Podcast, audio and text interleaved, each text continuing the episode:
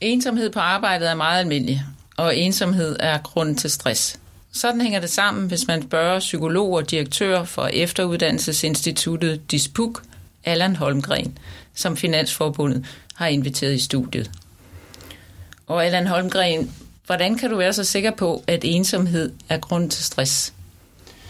Det er jeg sikker på øh, ud fra mine øh, mange års erfaringer med, med samtaler med folk, der er ramt af stress. Men jeg er også øh, sikker på det, fordi man rent faktisk øh, dør af at være overladt til sig selv, af at være ensom. Man går på en eller anden måde i opløsning, hvis man bliver ek- ekskluderet af fællesskabet. Så øh, der er mange øh, både praktiske og, og videnskabelige og filosofiske grunde til at se ensomhed som det største problem i vores kultur. Og det gælder altså også på arbejdspladsen. Og du siger, at ensomhed, det er selvledelsens forbandelse. Hvad mener du med det? Ja, altså der er jo kommet en, en ændring i, i vores kultur sådan de sidste 30 år. Man gik fra øh, at være den, øh, den udviklende medarbejder, sådan som øh, øh, Finansministeriets personaledepartement skrev, til at tale om den ansvarstagende medarbejder. Og selvledelse blev så populært, og der var historier fra Volvos værksteder om selvledende grupper, og så blev det også til, at øh, man skulle lede sig selv.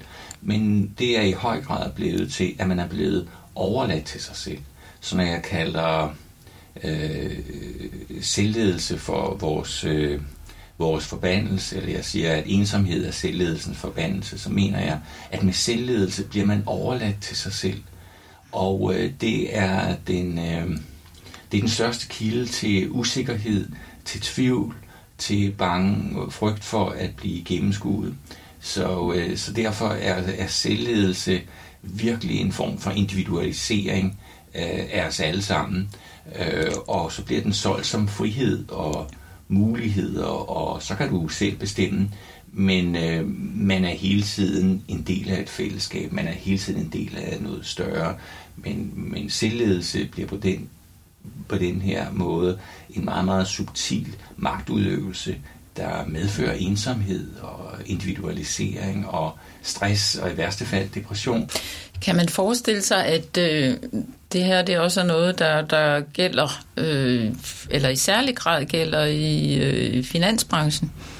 Jeg ved ikke, om den gælder i særlig grad i finansbranchen, men i hvert fald der, hvor der kræves øh, selvstændige medarbejdere, øh, det gælder jo i finansbranchen, men det gælder også for skolelærer, pædagoger, øh, jurister og øh, ja, i, jeg, mener, at det gælder i vores kultur i det hele taget, at man øh, bliver overladt til sig selv, og det, det giver et giftigt arbejdsmiljø. Man øh, konkurrerer med hinanden, i stedet for at øh, forholde sig solidarisk til hinanden. Men du har også sagt, at for at øh, undgå selvledelsens forbandelse, så har man brug for en chef, der guider en. Øh, hvordan skal den guiding finde sted? Denne guidning skal finde sted ved, at det er en chef, der er nærværende.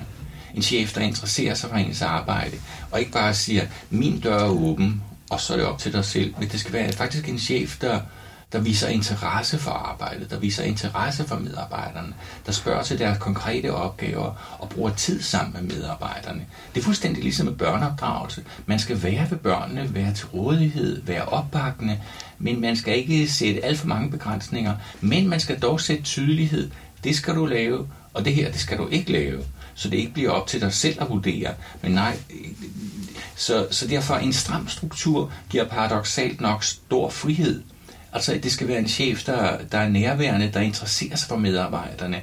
Når man taler om, at vi har brug for synlig ledelse, så er det en forkert formulering. Det, der er brug for, det er at gøre medarbejderne synlige, og det skal ledelsen være med til.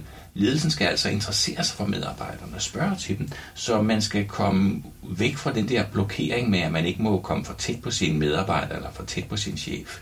Der er virkelig brug for chefer, der viser menneskelighed og, og omtanke og sympati og kan vise omsorg for sine medarbejdere. Hvis du vil vide mere om ensomhed på jobbet og konsekvenserne af det, så læs temaet i magasinet Finans nummer 5.